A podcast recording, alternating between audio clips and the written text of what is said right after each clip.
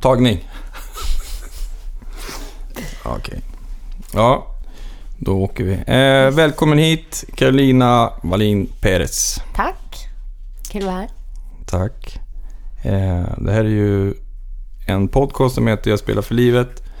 Och eh, jag bjuder hit eh, intressanta och eh, intelligenta musiker och artister. Tar jag som en komplimang. Ja. Eh, och det var länge sedan vi hade en så här soloartist-människa här, så det blir kul. Mm.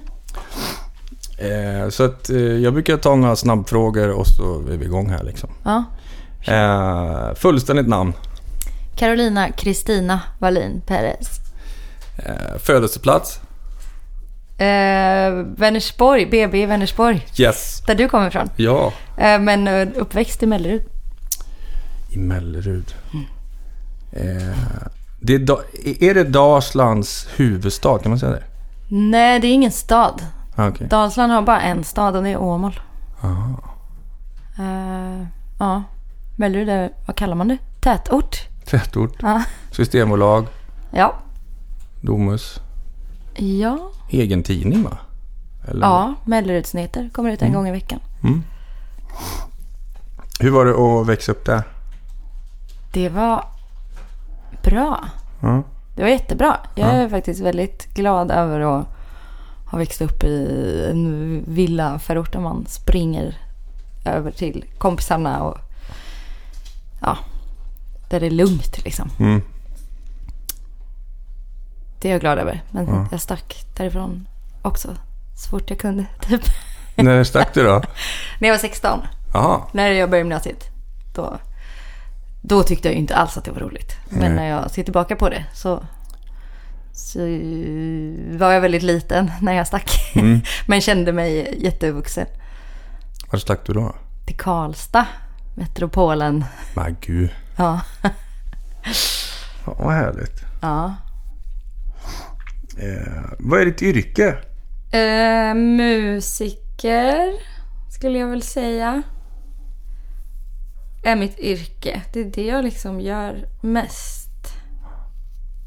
Artist? På olika sätt. Kanske? Artist också, absolut. Eh, har legat lite lågt på den fronten de senaste två, tre åren kanske. Mm. Något sånt.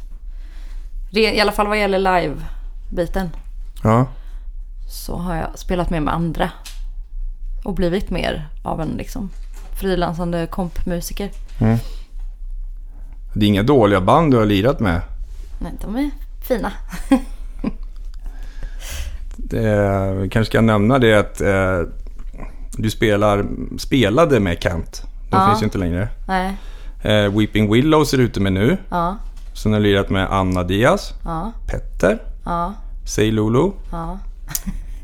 Eh, Lawrence och Peg Parnevik har jag fått fram här. ja. Bland Eh, annat. Är det några mer så här, som folk känner till? Alltså, det är väl de jag har turnerat med. Mm. Sådär. Sen, men sen har jag hoppat in och spelat med olika andra också. Mm. Just nu har jag hjärnsläpp, kommer inte på vilka. Men... Eh, mm, Erik Sade Mm. på ett par gig. Och... Jag vet inte. Det är de mest. I år har jag spelat i princip bara med Petter och så Weeping nu Mm. också. Det är mina huvudband eller artister som jag... Men du är Får också leka med. ute med... Du släppte precis en skiva Ja. i eget namn. Ja. Jätteroligt. Ja, det är klart. Och det, är det nummer fyra eller tre? Tre. Tre. Ja. Ja, för jag har lyssnat på, på dina alster här. eh, Och, och, ja, men det, det är en liten resa, alltså rent soundmässigt. Mm, verkligen. Första skivan var mm, så här gullig, eller fint, vackert och, och den här senaste skivan kände jag var mm, rätt så här kaxig elektronpop.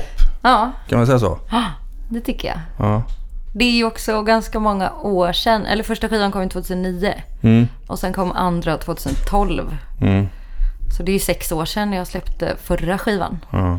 Det hinner ju hända grejer med den som person Mm. och låtskrivare och artist och Ja. Människa. människa. Ja. Eh, så det blev så. Det är liksom... Ja. Ja. Hur når man fram till det här soundet som du har på den här skivan? Eh, man jobbar med Anton Torell. eh, som är en grym gitarrist. Mm. Och, och han spelar bland annat med Linnea Henriksson. Och sen har han två band som heter Invader Ace och eh, Damn It I'm Mad. Mm. Och tanken var först, för Invader Ace känner jag, det är han och en kille som heter Peder Simonsen, en norsk kille. Och tanken var att jag skulle jobba med dem först. Mm. Det är goda vänner till mig liksom och jag bara älskar deras musik och de har egentligen inte proddat något annat än sitt eget förut. Så det var tanken, men sen så bor Peder i Oslo och eh, vi försökte väl lite i början att när han var i Stockholm och så. Men så blev det att jag och Anton la mer tid på det tillsammans. Och så har vi försökt att typ inte sönderprodda det utan jobba med färre element och Mm. göra att vi verkligen har velat så här, göra få grymma ljud enligt oss. Mm. Och så får de ta mycket plats istället för att så här, ja men vi lägger på en till synt. Ja men här lägger vi på en till. Och så, alltså, och så sitter man där sen med 100-150 kanaler liksom. Ja, det blir små, svårmixat. Ja, men det är ju mycket musik som är så. Och det är inget Mm. fel med det. Men det var Nej. inte dit vi ville liksom. Eh, så att, eh, på vissa låtar är det ju bara trummor, bas, sång och typ en orgel. Mm. Eller kanske två syntar. Så. Eh, så vi har försökt att hålla det. Vad är det du... För du, jag vet ju att du spelar klaviatur Mm. och eh, lägger massa stråkgrejer och sånt där. Mm. Eh, spelar du i stort sett allt utom trummor och bas då? Nej, det är nästan bara Anton som spelar. Mhm. Eh, faktiskt. Och du, säger, och du jag sjunger. bestämmer vad han ska spela? Eh, det gör vi tillsammans. Mm. Men eh, på skiv... Jag spelar någon synt. Men det är väldigt byggt ganska mycket på samplingar också. Så att han har liksom spelat det mesta skulle jag säga på en så här samplingspad. Med ett rutsystem som jag inte riktigt förstår. Det är inte alls uppbyggt som ett klaviatur. Jag vet inte om du har jobbat med en sån. Jag har sett gång. dem, jag har inte spelat dem. Ja. Och han är väldigt bra på att spela på en sån. Mhm. Så att han spelar liksom det mesta på, på den. Mm. Vilket också är kul att även när det är så här eh, återupprepande saker som typ ett trumbit eller så. Att det inte är copy-pastat eller programmerat utan att han har spelat. Sen är det klart att grejer är tillfixade. Mm. Så. Men att det mesta är ändå så här spelat av en mänsklig hand. Mm. även om det inte är ett trumset då. Eh, och det tycker jag är roligt. Så när ni ska ut live sen, är det, hur många kommer ni vara då på scen? Liksom? Nu, jag gjorde ett litet gig på releasedagen hade jag. Och då hade jag med mig trummor och keys slash kör. Men då körde vi också så här ett liksom mer elektroniskt trumset. Eh, Så jag vet inte riktigt hur, om jag kommer fortsätta med det eller om jag kommer ha med fler. Men det är i alla fall någon slags grund. Skönt ändå att kunna vara två, tre pers och bara ändå... Mm. Och en ljudtekniker vill man ju ha också. Ja. ja, det måste man ju ha. Och nu nästa gång jag ska spela på radion på fredag, då ska jag ha samma sättning fast med en till kör. Lyxa till det lite. Du ska ju spela tillsammans med en musikerkompis här sen. Mm. Sanna. Så då, då blir det akustiskt. Ja. Hon kommer med en akustisk gitarr och så alltså. Kör vi.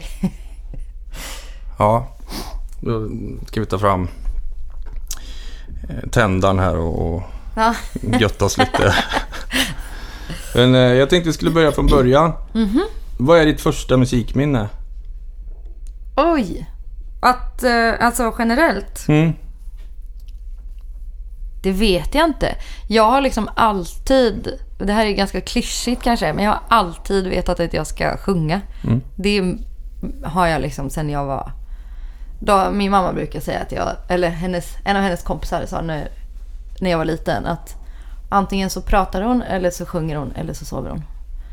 Eh, om mig då. det är väl typ så fortfarande i och för sig. Men eh, så det är liksom det vet jag att jag alltid har varit himla säker på. Liksom. Men mitt första musikaliska minne. Jag tänker att det finns liksom med hela tiden. Så det är Mm. svårt att säga vilket som är så här, ja men det där. Nu så här var tre år och så hörde du något på radion eller typ Ja, nej, jag har inget sånt liksom. Nej. Vad var det för låtar du sjöng för dina, din omgivning när du var liten där? Mellerud? Ja, jag sjöng, jag älskade ju Mariah Carey Whitney Houston och Celine Dion och sånt. När du Eh. var så liten alltså? Nej, kanske lite senare. Men jag har jättetydliga minnen av att jag ligger i, mi, i sängen i mitt flickrum. Vi är ju uppväxt i villa så det var ju tacksamt för då fanns det inte grannar så nära.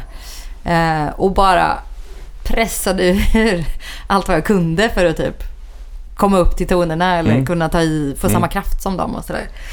Och verkligen skämdes inte för eh, inför familjen. Det är typ kanske min bästa skola i, i mitt liv känner jag. Att, att bara få sjunga Mm. ut sådär och inte bry sig om ifall någon hör eller vad de tycker eller så. Sen så då när jag flyttade när jag var 16 då, då, då flyttade jag till lägenhet. Och det var tyvärr, då försvann det. Då vågade jag inte riktigt göra det. Jag har blivit bättre på det idag. Nu har jag liksom akustiskt piano hemma och så. Jag försöker ändå vara en snäll granne och inte spela i tid och otid. Eller så. Men... Eh, mm.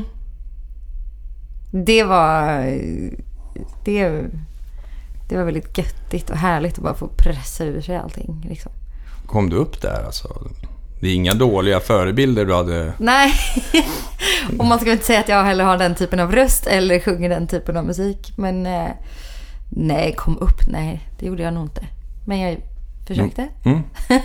Det är det som är så härligt med barn. De är så här, jag kan också sjunga. Mm. Och då gör jag det. Ja. Tills någon säger åt dem att de inte kan det. Då, Ja, men precis. Men det har aldrig blivit tillsagd skönt. faktiskt. Så det är jag tacksam över. Sjöng du på så här roliga timmen och... Ja, det gjorde jag nog. Jag började ta sånglektioner redan i trean. Gick på kommunala musikskolan. Och gick på solosång som det hette. Men vi var ju fem pers i gruppen liksom. Ja. Sjöng Sjörövar Fabbe och sånt där. Ja. Eh, så jag har alltid liksom gillat att stå i centrum. Det är en bra egenskap om man ska bli soloartist. Ja, nej men så skolgrejer och sånt, absolut. Det har inte jag någonsin dragit mig för att gå fram liksom. Som en skolavslutning. Du bara, jag tar den. Ja, ja. Jag tar men, eh, solot. Ja, kanske inte liksom så här slagits för att, Nej. eller liksom, jag ska göra det igen. Mm. Men eh, absolut, jag har nog aldrig, aldrig sagt nej. Bra. Eh, vad var den första skivan som du köpte? Mm, också bra fråga. Jag minns att jag och min storbror och min syster köpte, eller fick, Radio City Love Songs. Typ fyra, kanske? Jag kommer ihåg att den var grön. Typ samma färg som min, min blus just nu. Mm. Eh, den köpte vi tillsammans och så köpte vi också en skiva med ett spanskt band som heter Mecan- Mecano. Det är mina första så här, skivminnen. Min första kassett som jag köpte var New Kids on the Block. Det var också ett stort favoritband. Det var min första arenakonsertupplevelse. 2 november 1991. Då var jag och såg New Kids on the Block på eh, Skandinavium. Hur var det då? Det var fantastiskt. Jag var ju där också med mamma och syrran och hennes kompis. Min syster är tre år äldre än mig. Mm. Ehm, och de grät ju när Joey slängde sig in på knä och sjöng Please don't go girl. Så då gjorde jag också. Och vi tog, eller liksom, man drar sig Mm. med liksom. Mm. Eh, Och sen hittade jag den biljetten många, många år senare i en gammal plånbok. Mm. Så därför jag har så bra koll på datumet. Jag minns det ju, jag minns upplevelsen väldigt tydligt liksom. Mm. Jag minns att vi fick köpa varsin ros och man fick så här, de hade olika Alltså så här, här är Jordans grejer, här är Joeys grejer, här är liksom, så fick man så slänga, ja men folk slängde du vet nallar och, Mm. och sånt där. Så jag köpte en ros, slängde, jag kommer inte ihåg till vem, förmodligen Joey. Var det han som var bäst liksom? Det där gick ju i perioder, faktiskt. Man var kär i dem alla, tror jag. Mm. Någon gång. Hittade någon gammal skolbok också där det liksom står, du vet så här, I love Jordan. Skrev du till dem så här fan-mail och så här? Nej, alltså det här var ju på 90-talet. Ja, man skickar man inte brev då? Sånt där. Jo, men så ambitiös var jag nog faktiskt inte. Nej. Jag tyckte att det var kul och bra och vi gjorde så danser hemma liksom. Mm. Eh, men inte, inte mer än så. Ja. Annars när man tänker på Mellerud så är det mycket så här, jag vet inte, raggarmusik och sånt där. Men det, det, det berörde inte dig, liksom raggarkulturen och... Nej, jag har inget fel ont om det, men jag har aldrig Nej. varit en del av den kulturen. Det är väldigt många i Mellerud också som inte är det. Det är det? Vad roligt att höra. Tror det eller ej. Ja. Jag menar, därifrån vi kommer så var ju i alla fall, när jag var liten så att säga, Mm. då var det så här, ja, ragg, rock liksom. Jerry Williams och Rockabilly. ja, rockabilly och liksom mycket sånt. Ja. Jo, men det är klart att det finns det också. Men, eh, Ja, New Kids on the Block var ju stora. ja, Gigantic. verkligen. Eh, Men vad betyder musik för dig då i livet? Eh, allt. Mm. Också klyschigt sa kanske, men jag, eh, som jag sa, att jag alltid har vetat att jag vill och typ ska. Jag typ måste hålla på med musik på ett eller annat sätt. Sen finns det så många olika sätt liksom. Men jag har märkt att när jag typ har tagit paus, eller jag har aldrig tagit någon ordentlig paus, men jag vet efter att min andra skiva var, nej, ja, jag var med i Melodifestivalen och efter det skulle jag släppa min skiva, Ja. andra skiva. Och då var det en mån, då hade det liksom varit jätte- jättemycket med Mello där och så här jätteintensivt och sen var det över och sen så skivan var inne på tryck och allting var så här färdigt. Det var bara att vänta på releasen och en liten turné jag skulle göra i samband med det. Så då var jag så här ledig liksom någon månad och tänkte, gud vad skönt. Mm. Men jag blev typ så här deppig och bara vad är det, varför, vad är det som är fel liksom? Och så bara, men det är, jag gör inte musik. Alltså, jag repar inte, jag, du vet så här, bara att musicera med andra människor. Jag behöver inte stå på en scen inför jättemycket folk, men bara att göra musik. Mm. Det är som näring typ. Mm. Eh, sen kan det vara att sitta i studion eller att eh, stå inför jättemycket människor. Mm. Eller Repa. repa med mitt punkband i, ett, i en källare. Har du ett punkband? Ja, Vad heter det? Strike. Det är världens bästa band. Det är klart det är. Det är jag och eh, Kristina Amparo. Som du kanske Mm. känner eller känner till. Ja. Hon spelar trummor och sjunger och jag spelar bas och sjunger. Så det är bara vi två. Hur länge har det... Det har funnits länge. Det har funnits kanske i... Vi vet inte, vi försöker komma på hur länge vi har funnits. Men 10, 12, 13 år Det är så... kanske? Ja, ja. På, ja. Ja, 10-12 någonstans. Men vi finns skit- liksom till och från. Mm. För eftersom båda har massa annat för sig så finns det perioder när vi inte hinner helt enkelt. Men vi har ingen brådska heller. Och det är det som är så skönt. Det får bara... Är det arga punklåtar? Det kan det vara. Det är både och. Den glada punklåtar också? Ja, det är det. Vi, vi har ju, tycker, anser att vi har eh, skapat en ny genre Mm. som heter sunk. Så det är inte riktigt punk då, utan det är en blandning mellan soul och punk. Ja. Det är ganska så melodiska låtar.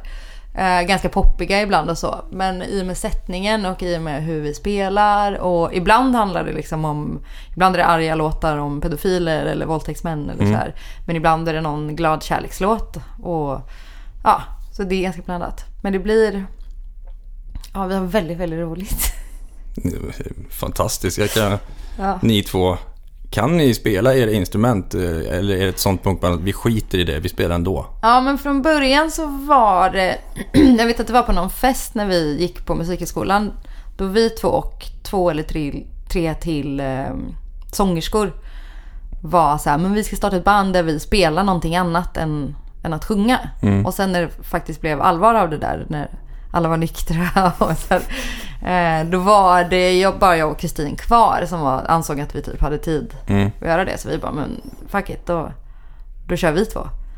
Eh, och då, nu skulle jag behöva... Vi har ett straffsystem. Eh, Då var vi väl kanske inte så bra på våra instrument.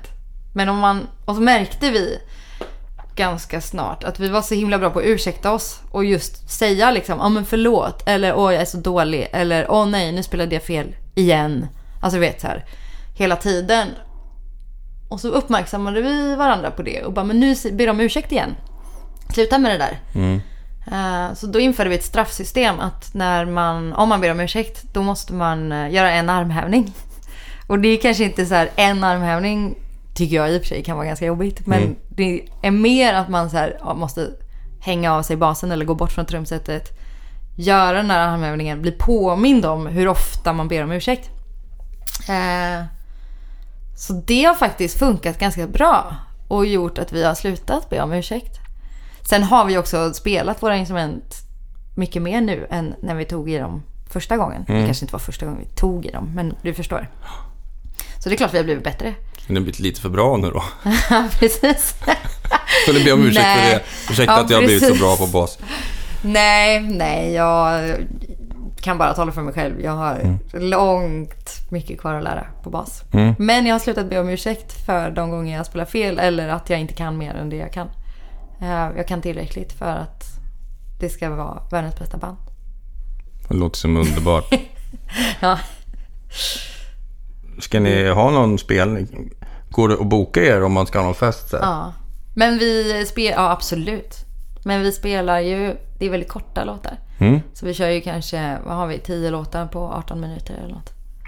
Och sen är det fest efter. Ja. Det är ganska Vi är ju inte det bandet som man så här bokar in och bara nu ska ni spela i två timmar och köra massa covers. Det är kanske inte vår... Tre sets. Creedence. Ja, precis. Jag tänkte vi skulle prata lite om musik och artister som har format dig. Som vi inte har nämnt. Mm. Så, Ja. Vad jag lyssnade på liksom. ja, men då. hela ditt så här, Om man tittar på nätet så står det att du är en pop och en jazzartist. Mm. Just nu inte inte- så mycket jazz. Vi har inte pratat så mycket jazz, tänkte jag. Nej. Ja men jag, eh, när jag började gymnasiet där i Karlstad så var väl egentligen första gången jag typ, typ första gången jag hörde jazz. Alltså det hade inte riktigt funnits i min värld innan. Nej. Det var inte jättemycket jazz i Mellerud. Eller inte i mitt hem i alla fall. Nej. Eh, Så där träffade jag massa folk som redan höll på med jazz. Och bara så här, wow, vad är det här? Det här verkar ju kul. Mm. Också den liksom experimentdelen av det med att improvisera. Och så lockade mig mycket. Så då började jag sjunga det. Jag gick för en klassisk sånglärare. Men blev så här mer och mer nyfiken på, på den världen. Och fick liksom sökte om att få en jazzlärare sista året i gymnasiet. Så då började jag ju liksom... Då lyssnade jag jättemycket på svenska sångerskor. Rigmor Gustafsson, som ju är från Karlstad. Uh, och Lina Nyberg och Linda Kalledal. Jeanette Lindström, det var typ de fyra som var mina vad ska man säga, nutidshjältinnor. Sen lyssnade jag också på de klassiska, liksom Monica Zetterlund och eh, Billie Holiday, Ella Fitzgerald. De. Men de fyra var faktiskt väldigt, eh, väldigt viktiga för mig. Vilket är kul, för idag känner jag ju dem. Och ja, Brukar ju säga Eh, det de är ibland. fortfarande... Ja, men alltså sen när jag gick Folkis så gjorde jag... jag vet att jag gjorde nog både ett Rigmor Gustafsson-projekt och ett Lina Nyberg-projekt. Eh, de är ju jättefina människor. Mm. Hade jag vetat då att jag skulle känna dem idag, Mm. då hade jag ju bara... "Åh, Är det sant? Ja, det är dina arbetskompisar. det är det ju. kanske ska nämna det att du jobbar ju ibland också som eh, festivalkoordinator på Stockholm Jazzfestival. En gång om året. Mm. Ja, mer än så kanske man inte orkar. Den är ju inte oftare än så. Nej. Så det blir ju svårt. Eh, vi, vi gjorde ju den tillsammans ett år. Mm. Jag kommer ihåg att du, du jobbade mycket i Ja. perioder. Du satt, kontoret var på Fasching och då satt du där med din... Eh, du hade en sån här eh, kalender eller körschema på... Väggen som blev längre och längre och längre. På Det var så här flera, ja, men du hade så här dag för dag och så var det olika färger. Det var nog något schema, ja. Schema för artisterna. Tror jag. Mm. för du Sen hade jag ett minutschema i min dator också. Ja, Under själva festivalen. så här, gå möten. Se till att den får mat. Eh, De ska åka till flygplatsen. mm. Det var väldigt... ja, när man gick in i hotellet där alla bodde så stod nästan du alltid där i Mm. receptionen och så här, pekade som en trafikpolis. Ja. Eh, Det var kul. Ja, det är kul. det är jag kul. gör ju fortfarande den där festivalen. Mm. Eh, Ja, men det är imponerande arbetsinsats. Mm, detsamma. Tack. Kul var det. Mm. Eh, Ja, det är roliga minnen från det där alltså. Mm. Och sen har du fått pris också. Ja.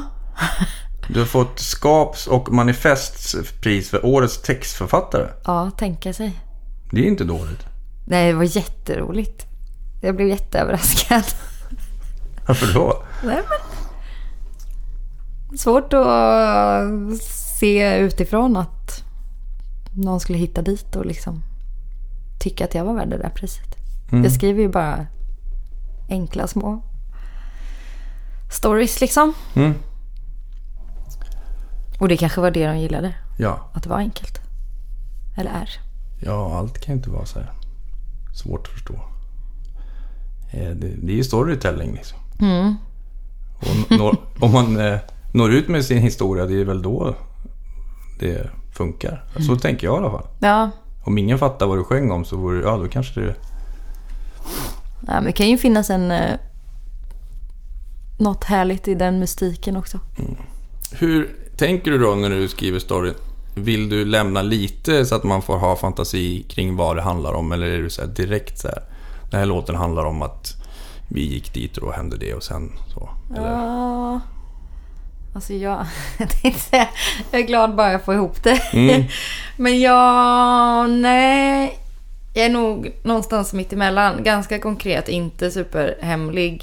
Men ändå inte liksom så som du säger. Vi gick dit och så Mm. köpte vi en korv och så åt vi den och sen gick vi och la oss. Inte riktigt så heller. Ja. Ibland kan det ju vara gött med sådana liksom, linjer också. Mm. Men eh, Försöker du få in så här bra, eh, inte metaforer, men ibland så kan det vara när man skriver en text att man lägger in någon så här, en referens. ja. Så att eh, man säger ja precis, att så här, då sjöng Billie Holiday den här låten och är, om man har hört den då kan man säga yes, jag vet precis vad hon menar. Ja, jag är ganska dålig på det tror jag. Mm. Jag skulle vilja vara bättre. Mm. Men och tänker att det borde inte vara så svårt. Men så sitter man där. Mm. Så går man i sina gamla hjulspår. Nästa skiva kanske. Ja, det är bara metaforer och referenser. Det är ju lätt. Ja, äh, men eh, för just text, eh, det är ju skitkul att hålla på med men det kan också vara det svåraste. Mm. Det kan också, tycker jag, så här, vara typ en liten del av en låt som är skitsvår att få till. Kanske på bryggan. Man har liksom versrefräng, man har melodi på bryggan. Men så bara hittar inte orden. Och sen kan det vara världens enklaste grejer som dimper ner och bara ja men det ska vara det här. Det behöver inte vara något super super speciellt men att det bara ska kännas rätt. Mm. Och samma sak att det kan vara världens enklaste grej som egentligen inte är någon stor deal. Och så bara känns det som att det skaver. På fel sätt. Jag gillar ju när det skaver. Men Gillar ska. ja. Byter du ut ord för att det ska flyta så att det är liksom Ja, skönare att sjunga eller liksom det ska... ja det måste ju ändå kännas eh, hyfsat naturligt. Mm. Tycker jag. Sen kan ju det också vara att man bryter mitt i ett ord. Eller att ett ord, vad ska man säga, lappar över från en fras till en annan så att det blir en paus. Mm. Eh, Det kan jag också tycka är att det flyter då, även fast man gör en sån grej. Mm. Sånt tycker jag är lite roligt.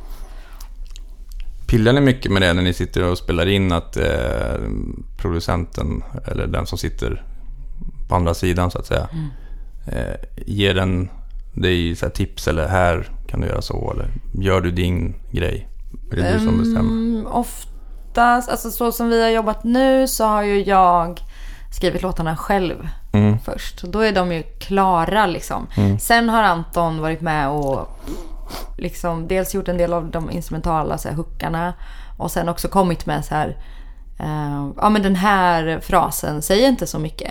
Eh, men den där är grym, ska vi inte upprepa den istället?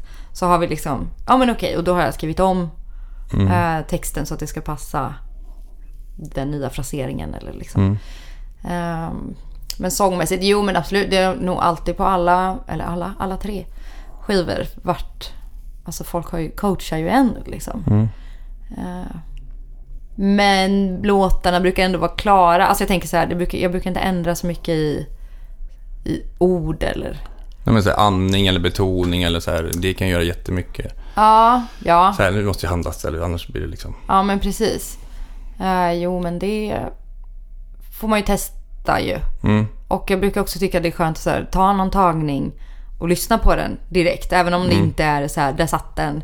Utan bara för att så här, okej hur låter det egentligen? Jag vet ju hur det känns, men hur låter det? Jag vet att många av dem jag har jobbat med är så här, sjunger så tyst som möjligt. Jag vill knappt att du ska öppna munnen.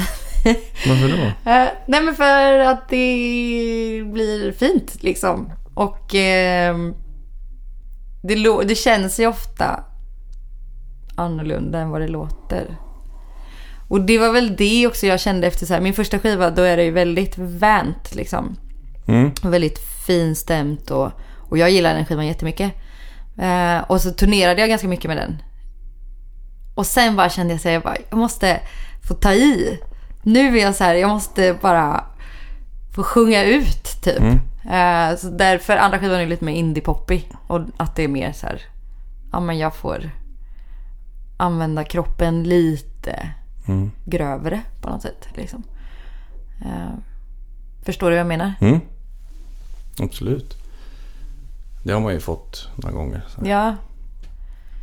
Men det jag tänker då, alltså om man lyssnar på den där första tagningen man kanske gör. Mm. Då blir det väldigt tydligt ganska fort tycker jag hur, vilken väg jag vill gå. Okej, det här är för soft. Eller oj, det låter som att jag anstränger mig för mycket. Nu ska jag chilla. Har du provat att ligga ner och sjunga? Ja, en av låtarna på skivan är inspelad när jag ligger ner i en soffa. Skönt. För det var så här, det var, jag bara fick inte till det liksom. Och vi försökte allt möjligt och så bara, du vet, bara, vad ska vi göra? Så, bara, äh. så då låg jag ner. Det var jätteskönt. Har du det? Eh, nej. Men att sitta ner, ja, det blir en annan stämning. Man sätter sig ner det blir lite mer sorgset på något sätt. Eller liksom. Då kan man inte gå upp och rocka eller sjunga soul. Då måste man, jag måste stå då. Ja, fysiskt. Sätter man sig ner så blir det liksom. lite mer så här country, sing-songwriting. Ja. Jag är ledsen. Men jag tänkte fråga hur viktigt det är att ha rätt team runt sig. Alltså det är ganska många runt. Mm. Du är ju solartist men du är så här producent och band och bolag och management och PR Mm. och sånt där. Management har jag aldrig jobbat med faktiskt. Nej. Men resten är ju jätteviktigt. Mm. Eh, att ha folk som brinner för samma sak. Ju. Mm. Framförallt som solartist. Det kan jag ibland sakna. Eller ibland kan jag önska säga att, att jag var ett band. som där man var tre, fyra pers. Som alla var, stod i liksom samma eh, front vad gäller att liksom pusha på saker. När man ska göra allting kring liksom. Mm. Sen har jag jättebra och fina människor som, som jag jobbar med. Men man är ju ändå alltid den som ska ta besluten vilken riktning man vill gå som artist. Liksom. Och leva med dem. Mm. Eh, så. Men samma alltså med band, det är ju hellre om man har liksom två jämbördiga personer som ska fylla samma funktion i bandet och den ena är lite trevligare. Då väljer man ju den liksom. Eh, för också för att man spenderar ju så himla mycket tid Mm. tillsammans utanför att man står på scen. Men också på scen. Jag vill kunna titta på mina musiker och bara bli glad Mm. för att de är där. Eh, och för att vi gör det tillsammans som vi gör det liksom.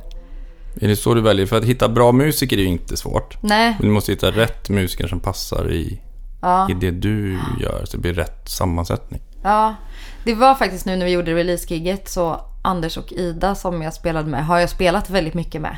Eh, med min grej och med andra grejer. Men, och det var så himla tryggt typ på något sätt. Och, och vi pratade om det då också. Att det var så fint att bara Hej, här är vi igen. Att så här, nu hade jag lite större band tidigare.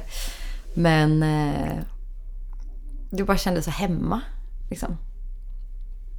Att få spela ihop igen. Mm. Man bara tittar på varandra och så här myser. jag var jätteglad hela tiden på scen. Även om jag sjöng om något jobbigt. Så. bara för att jag var så lycklig liksom över hela, hela grejen. Vem är det som har gjort eh, omslag och sådär? Och... Um, alltså singlarna som jag har släppt nu. Ja, jag tänker på de, ja, det här nya Eller- liksom. Eller tänker du på albumomslaget? Ja, ja, ja albumomslaget det är du och så har du ja, grönt hår och, och Ja, det är singel. ja, det är singeln kanske. Ja. Ja.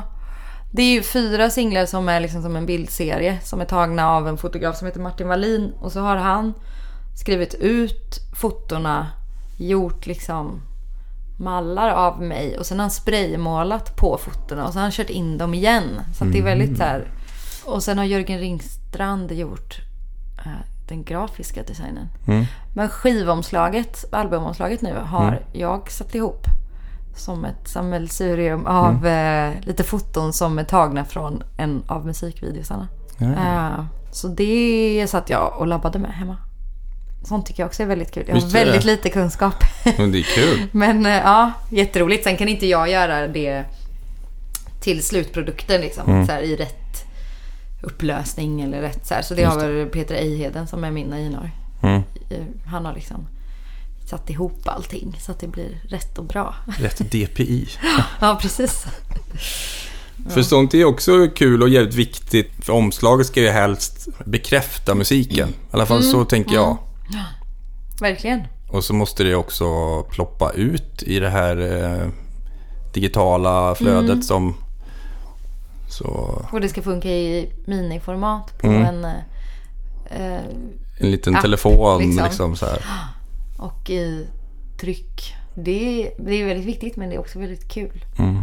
Jag är lite sugen på att göra sånt. Jag kan ingenting. Men... Och videos och så. Jag gjorde min senaste musikvideo så bad jag folk skicka in mobilfilmer när de gör sin segerdans. Mhm. Och det satt jag och klippte ihop själv. Eh, sen Mm. i iMovie liksom. Inget avancerat alls. Och var så glad. Alltså det kan jag rekommendera som så bästa medicinen. Att eh, sitta och titta på när folk dansar och är glada. Och det är allt liksom från små barn till min pappa. Till eh, ja, någon tonårstjej som jag inte känner till någon kompis kompis. Alltså så här jätteblandat med folk. Och bara sitta och hålla på med det där. Det tog ju några timmar. Ja. Liksom, om man vill tajma rätt och Ja. komma på liksom, vilket flöde det ska vara. Och så här. Jag kom på mig själv flera gånger med att jag bara satt och storlog. För man blir så glad. Bra idé alltså. Ja. Har du ett eget skivbolag också? Nej, det har jag inte. Du, du har någon skivbolagsmänniska som sköter det där? Ja, det har jag haft. Jag bytte inför den här skivan. Eh, Men det är ju väldigt lyxigt och skönt att få jobba med folk som vet vad de sysslar med. Mm. Så du fokuserar på det kreativa och... Ja, sen Du- lägger jag mig gärna i. Ja. Eh, Jag vill ju vara en del av det mesta. Mm. Men eh, jag litar också mer på att andra kan saker som inte jag kan. Kan du släppa det då? Ja, gud ja. Ja, skönt. Verkligen. Det är inte så här mikromanagement på allt och ska Nej. ha råkoll. Det måste vara jobbigt att vara så. Ja, verkligen. För när man gör en skiva så ska man ut och spela så är det ju... Säg att det är tusen timmar man håller på med själva inspelning och fotografering och video. och så. Och så, och är det ju, ska man ju faktiskt stå på scen och sjunga. Det är så liten tid av det. Ja, Och eh, jag hade någon annan gäster som sa att kunde komma på sig själv så här, just det, jag ska ju faktiskt sjunga nu också. Ja. Liksom, eh, att det kommer liksom nästan längst ner på för att man är så inne i, ja men bandet ska komma och liksom allt, ja men sånt som du gör nu, sitter i radiointervju och, och sen bara, just jag ska ju kommer jag ihåg låtarna nästa gång. Liksom. Ja men precis, och också fysiskt hur det är att sjunga en låt. Det slog mig ganska mycket nu på, inför releasegiget för att man har jobbat med låtarna så länge. Men det var ju länge sedan jag sjöng in dem. Mm. Liksom det steget var ju ett tag sedan. Sen har vi liksom proddat klart dem och det har mixats och allt det där. Mm. Eh, och sen, jag bara, men nu, för att sjunga gör jag ju. Men att så här, det sätter sig ju fysiskt i kroppen också, en melodi. Mm. Ju. Jag vet inte om du känner att det är så. Och så bara, nu ska jag sjunga de här låtarna. Jag kan dem ju, jag kan ju alla ord. Jag kan, alltså så här, det är inget liksom, jag har dem ju i kroppen, men inte i kroppen ändå. Jag har dem i knoppen, men inte i kroppen liksom.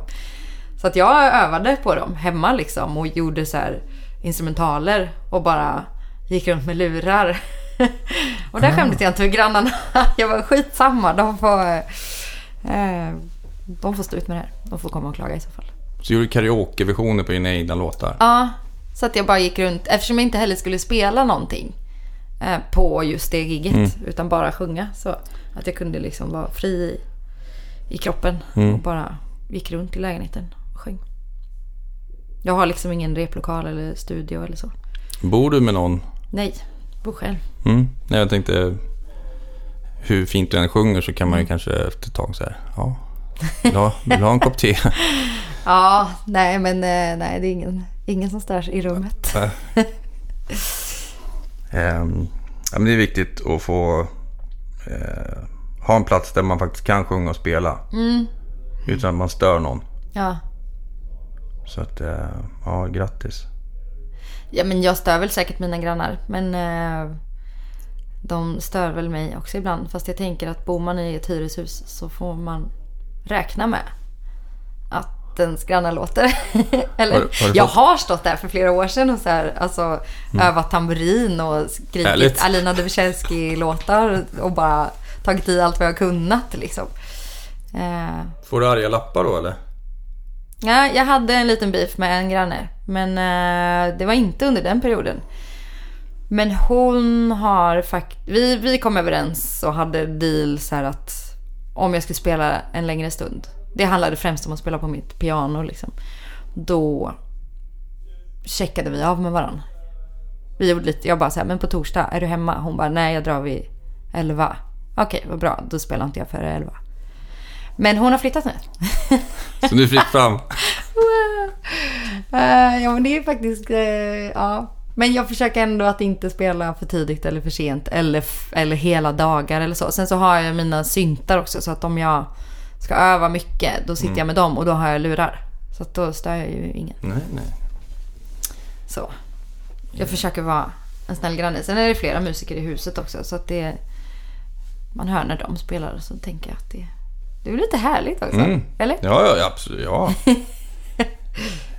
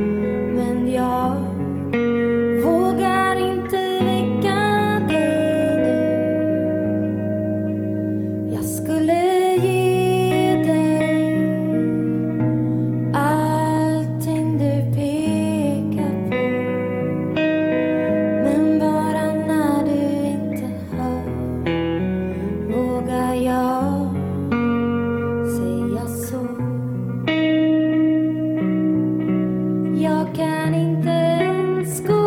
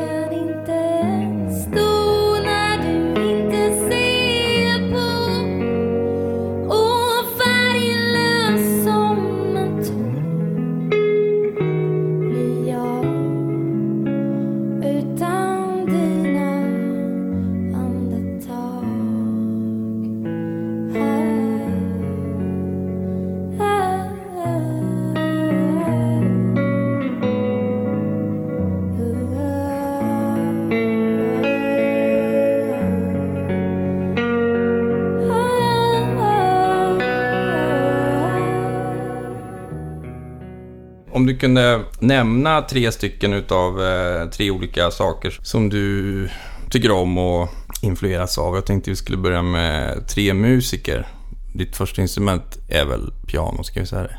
Sång Ja. skulle jag ändå säga. Det är Ja, det jag alltid okej, har ja. identifierat mig med och det är det jag alltid har gått i skolan. Jag har ju pluggat väldigt mycket musik och du har gått på sång.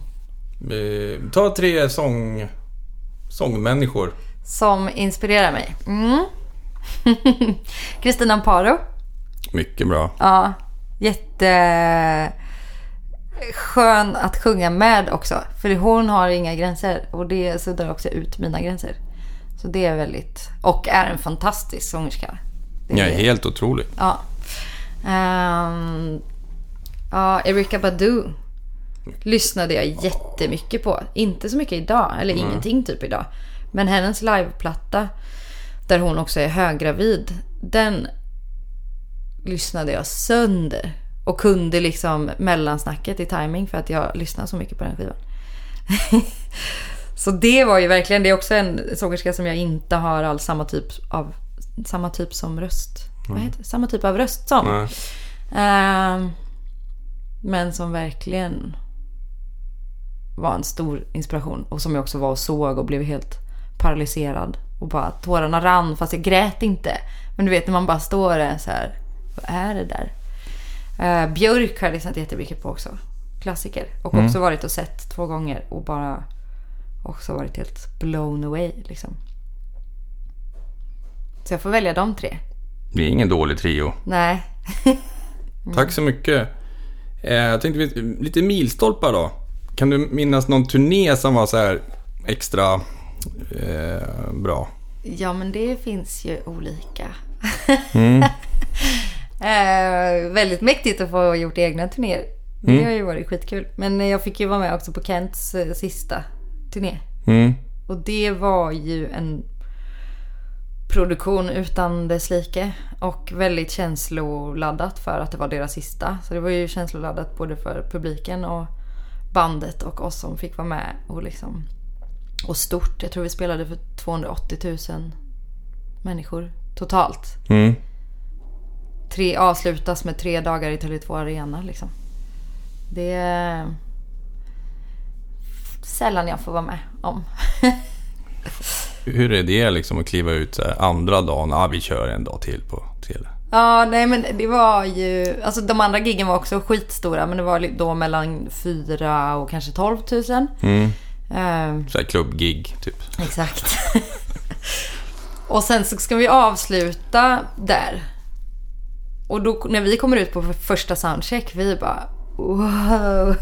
Vet man kollar och då har de också byggt större LED-skärmar och sådär liksom anpassat produktionen såklart. Eh, Även om den redan var stor. Vi var ju 65 personer som turnerade en hel höst. Liksom. Och då var vi nio stycken tror jag på scen. Så det var ju ett litet ekipage.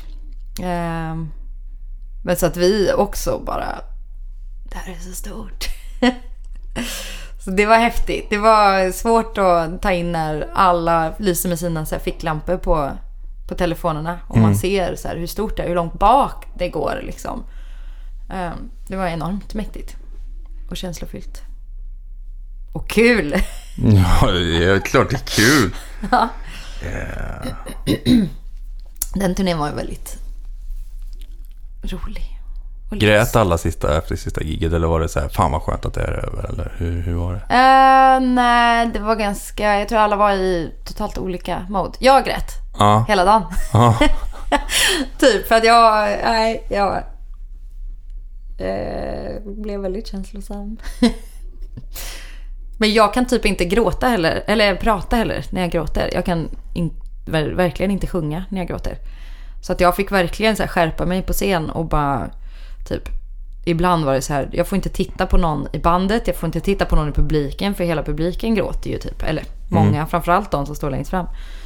Och bara så här, nu är det bara att titta rakt ut och typ fokusera på någonting annat än så här texten eller ja men du vet så här, bara försök stänga av i 30 sekunder för att så här ladda om. det var speciellt. Förstår det.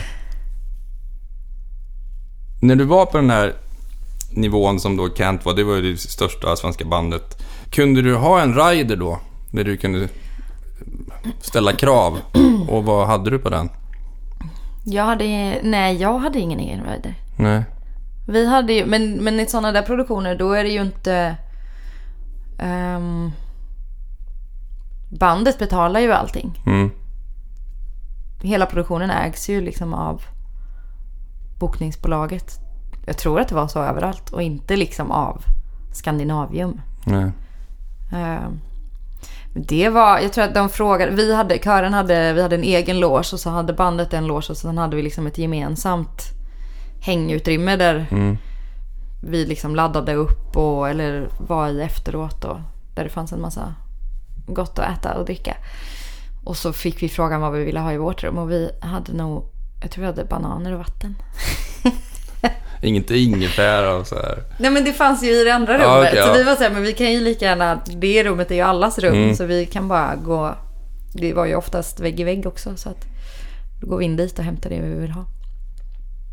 Så inget så här, bara nu ska jag ta chansen, nu ska jag kolla om jag kan få det. Du, du provar aldrig. Nej men vi sa lite, i och för sig, vi, de var, vi hade två turnéledare som hade hand om bandet.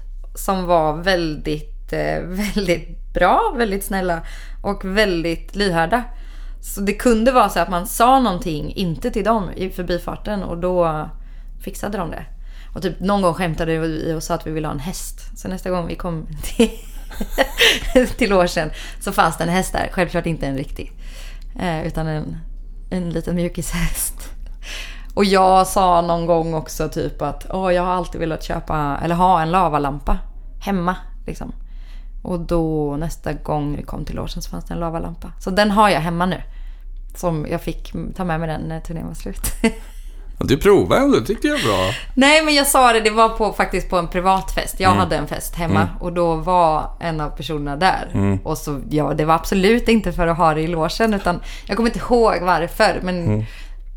av någon anledning så sa jag att jag ville ha en lavalampa. Mm. Och så styrde han upp det till, till logen. Fan, vilken känsla ändå.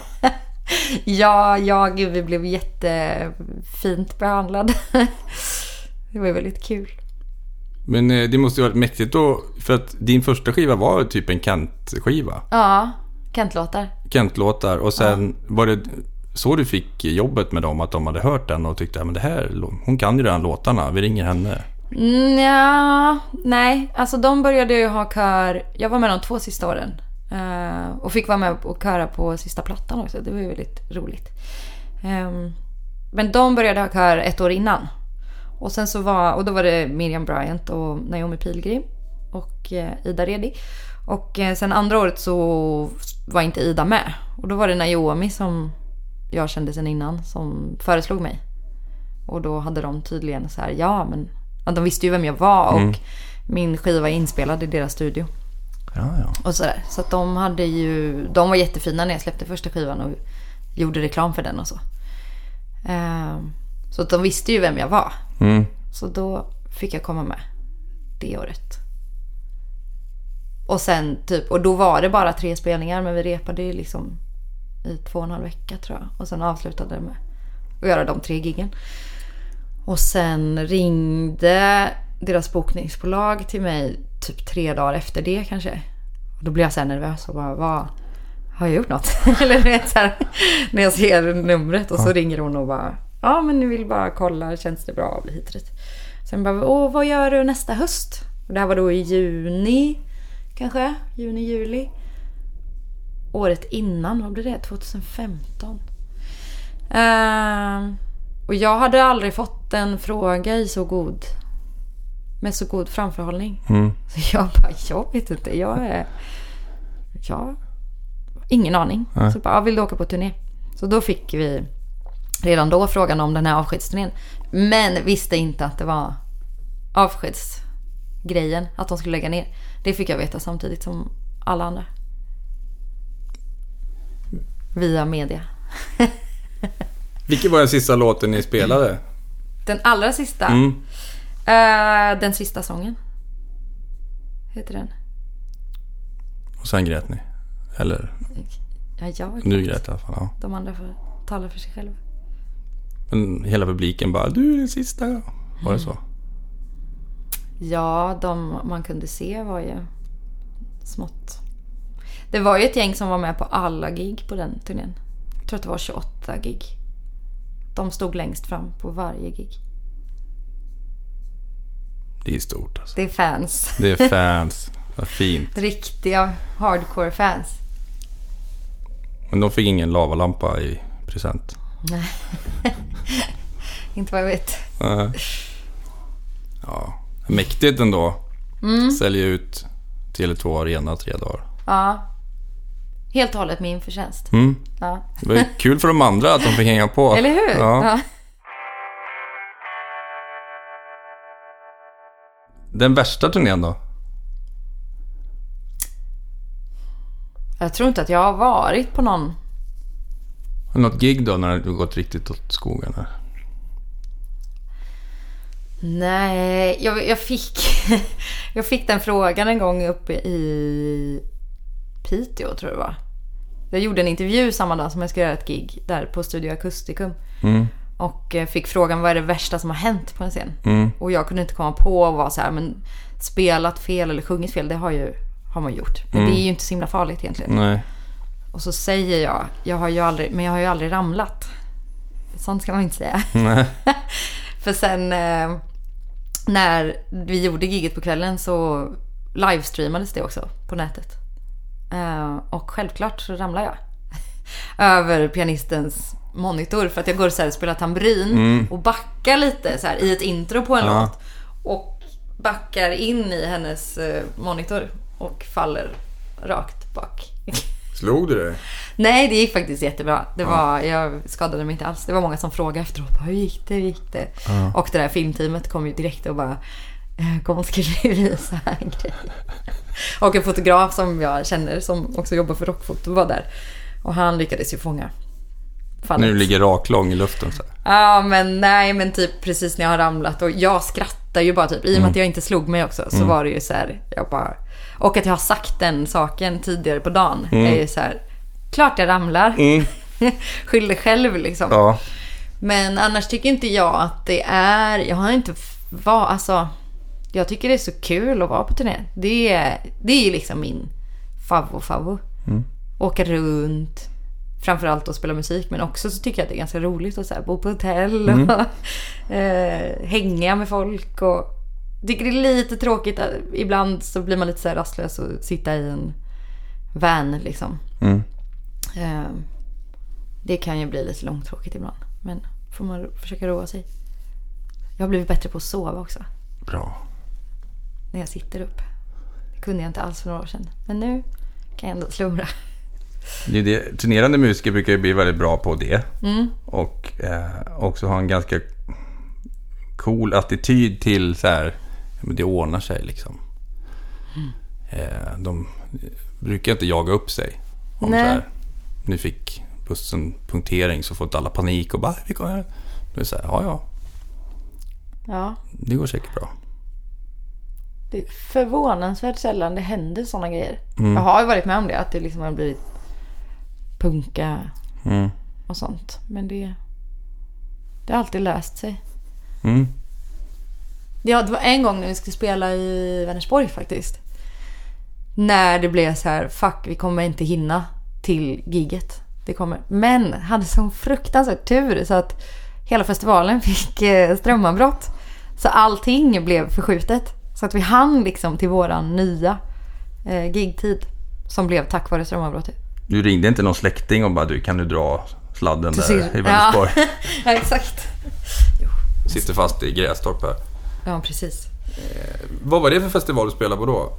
Uh, heter den Aqua Blå? Blå. Ja, tror ja, jag. ja, spelade, ja. Vi spelade på en flotte ute i vattnet. Ja, ja, ja. Icke att förväxlas med... Det finns väl en festival som heter en flotte? Eller en scen i alla fall. ja. Uppe i... Var det nu är. Det var där Miss Li... ramlade av Ja, precis. Mm. Ja, du ramlade inte av flotten i alla fall. Nej, Skönt. jag slapp. Eh, musikaliska möten då? Ja.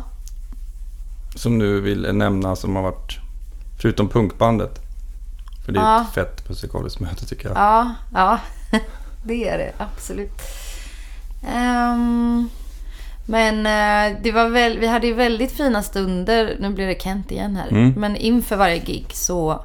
Vi var ju tre stycken som körade. Och vi tre och Jocke Berg sjöng alltid upp. Dels så här, vi hade en liten lärare på YouTube som bara gjorde skalor. Så vi började alltid med det. Och sen så valde vi ett par låtar varje dag. Han spelade gitarr. Och så bara sjöng vi igenom det med gitarr och oss fyra. Och det var väldigt fina stunder faktiskt. Det är väldigt kul nu liksom att få spela med Petter Mm. och få så här, spela hiphop har jag inte gjort på det sättet. Jag har spelat lite med New Kid och Lawrence men det också skiljer sig ganska mycket från Petter.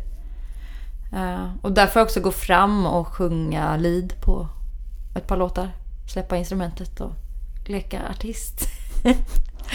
Hiphopartist. Ja, precis. Och det är väldigt kul. Mm. Och liksom, bara, hur förhåller jag mig till den här scenen när han står och rappar och jag inte liksom sjunger. Men jag är ändå där framme. Liksom. Men du sjunger eller?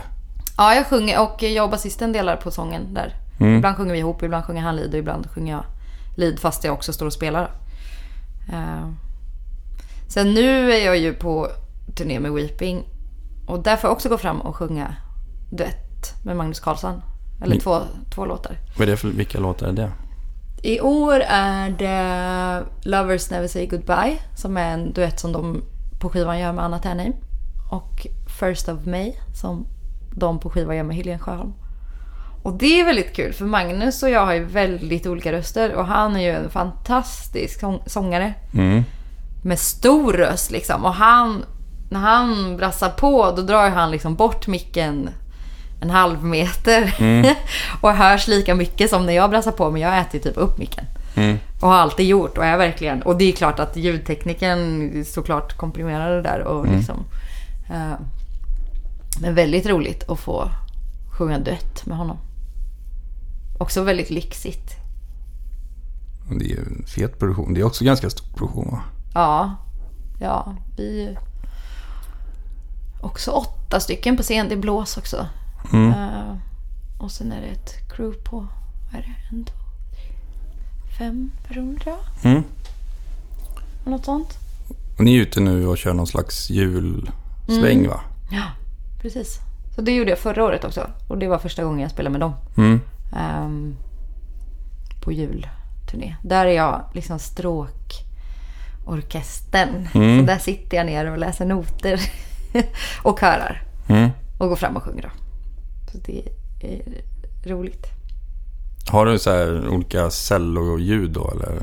Eller är det hela liksom arr som du spelar Ja. på, på keyboarden? Eller hur, hur funkar det? Jag har väl i princip ett stråkljud som jag använder. Mm. Eller jag har två olika. Sen spelar jag piano på någon låt och orgel på någon Mm. låt. Men, ehm, och sen är det ju, ja men ibland är det en melodi liksom. En tons, Mm. entonsmelodier. Ehm, men jag använder det ljudet. Mm. Det är som en stråkorkester liksom. Och nu när vi var och spelade häromdagen så kom en kille fram till mig efter giget. När vi var på en bar. En, som de känner då liksom. Mm. Och bara hej vad kul att träffas. Eh, det är jag som eh, är du när det är symfoniorkester. För de har ju gjort några spelningar med symfoniorkester. Mm. Så han var eh, dirigent. Mhm. Han hade dirigerat de gigen. Då var jag väldigt glad att jag inte visste under giget att han var där. Att jag fick veta det sen. Så när de inte har råd med symfoniorkestern då ringer de. Nej, fan vi vi ringer Precis. Wallin. Se vad hon har. Precis. Det är ju, det är ju stort. Ja, nej men riktigt så var det ju inte. Det, så var det verkligen inte. Det är första gången jag gör en sån Mm. stråkgrej. och jag Mm. visste inte att det var det jag skulle göra när jag tackade ja till jobbet heller. Utan det var Linda Stålnacke som är turnéledare. Mm. Eh, som jag lärde känna via Petter. Hon jobbade med Petter också. Och hon rekommenderade mig till dem. Eh, och då fick jag bara frågan, vill du spela keys och köra med Weeping? Mm. Och då tackade jag ja. Och sen fick jag veta att jag skulle ersätta Paul Svenre. Som gjorde det där förra sommaren och som också har skrivit de flesta arren. Inte alla, men de flesta. Eh, och är superproffs på det där. Så att jag, eh, på ett sätt är jag glad att jag inte visste vad jag skulle göra. När Mm. jag fick frågan för jag hade varit lite mer tveksam inför att tacka ja. Men är jätte, jätteglad att jag gjorde det. För det är Mm. också så, jag tackar alltid ja till grejer som jag så anser vara lite för svåra för mig. Framförallt när det kommer till, till keys. Mm. Ehm, för det är så jag liksom kommer vidare. Mm. Jag sätter mig inte och bara, nu ska jag bli bra på den här grejen. Mm. Eh, För att jag kanske får ett sånt jobb någon gång. Nej, det. Det funkar inte så. Många gör ju det, att så här, jag ska kunna allt på det här instrumentet. Eh, Jag måste ha någonting som så här, en anledning Mm. typ och en deadline eller Mm. vet, liksom, något konkret. Då är det bara att sätta sig och öva. Vad Kul. Mm. Vad säger din granne? Hon har flyttat nu, grannen. Ja, hon har flyttat. Men då var jag faktiskt på eh, mitt elpiano. Eller vad Mm, man ska säga. På min nord med lurar. Där jag har stråkljuden. För det är också ett helt annat sätt att spela på. Mm. Eh, med pedaler och sånt också. Med volympedaler och sånt. Fan impad är jag dig alltså. Du kan ju så jävla mycket bra grejer. Äsch. Med Det är kul. punkband också. Ja. Till två arena så punkband. Eh, när ska du spela med, med din grej nästa gång? Vet Ja, nej, alltså jag ska göra radio live-gig på fredag. Men det här Musikplats Stockholm. Mm. Sen har jag bokat in ett gig i vår i Mellerud. men jag har just nu, jag liksom lite, vände lite upp och ner på allting och så här, ja men som sagt signade med ett annat skivbolag och sa upp mitt bokningsbolag. Och eh, försöker just nu skaffa ett nytt bokningsbolag men inte lyckats än. Eh, och jag, eh, som det har sett ut den senaste tiden, har ju inte riktigt heller haft tid. Nej. För att det ena avlöser det andra liksom. Så att, men jag vill ju spela. Mm. Det är bara att jag har svårt att tacka nej till roliga saker. Så om Mm. jag får en julturné med Weeping, då säger jag med glädje ja. Ja, det är klart. Men då finns det ingen annan tid till att göra eget. Heller liksom. Nej. Men eh, efter, alltså nästa år kanske? Ja, ja, jag hoppas det. Det är ingen julturné i vår, I vår. kanske? Nej. Nej, precis. Eh, nej, men det skulle jag vilja göra. Jag har bara inte, och det börjar bli lite sent, men eh, Om man vill boka dig nu då, ska man kontakta dig och bara... Mm. det tycker jag absolut. Alla arrangörer som har sommarfestivaler Ja, exakt. och konserthus. Hör av er! Hör av er. Ja, När du Mellerud, var spelar du då? Kulturbruket. Kulturbruket, Mm. just det. Jag och Kristin ska göra en, Micke Kristin. Ja, Ehm, vi ska göra en dubbelkonsert där. Där vi liksom kör lite av hennes, eller hon kör lite själv mm. och jag kör lite själv. Och sen har ju vi lite som krav när vi bokar in det där att vi också ska spela med Strike. det är klart. Det blir punk. Avsluta Ja. med punk. Ja, precis. Det är ju punk som folk blir väldigt glada av. Ja. Liksom. Är det en gitarrist på ingång? Ja. Ska vi...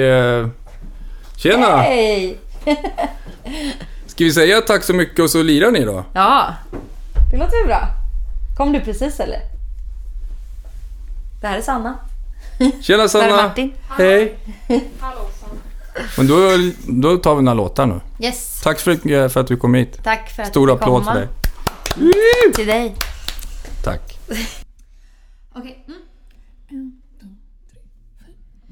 En ben som sprack och du hör inte längre i. Vad fan borde jag vetat? Och jag sa tack för att du kom och tog en bit. Nu är det färdigfajtat och stretat. Glömmer allt som jag svalt jag ska dansa tills natten slutar brinna. Falla i trans tills jag ser allt i en dimma. Jag vet hur du ser ut när du är